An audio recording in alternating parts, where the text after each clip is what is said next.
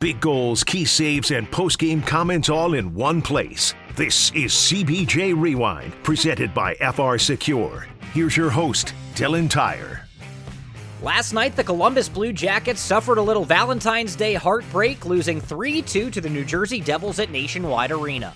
New Jersey grabbed a 1 0 lead when Igor Sharangovich scored for the 12th time this season, 10 minutes and 46 seconds into the first period, but the Blue Jackets bounced back with a power play goal from Johnny Gaudreau with just 1.3 seconds left in the first. 25 seconds left on the Blue Jackets power play. Gaudreau all the way around.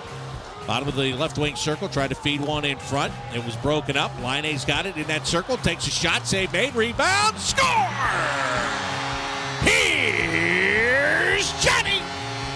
Gaudreau finds it with only 1.3 seconds left in the first period to tie this game.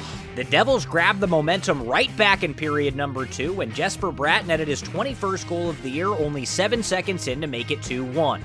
The Blue Jackets would counter four and a half minutes later when defenseman Adam Boqvist scored his first goal of the season, tying the game at two. Back to Boqvist. They want to set it up the ice. The Devils making that tough. Finally get it to Jenner who turns it over to Boqvist with a shot, and he scores!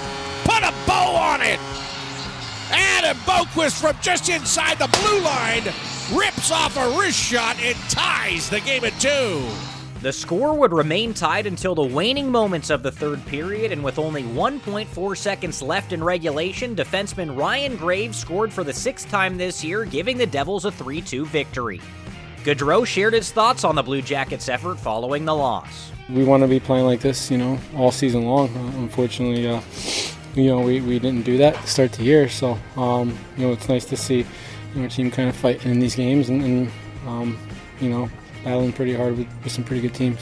The team will be back on the ice Thursday night when they welcome the Winnipeg Jets to Nationwide Arena.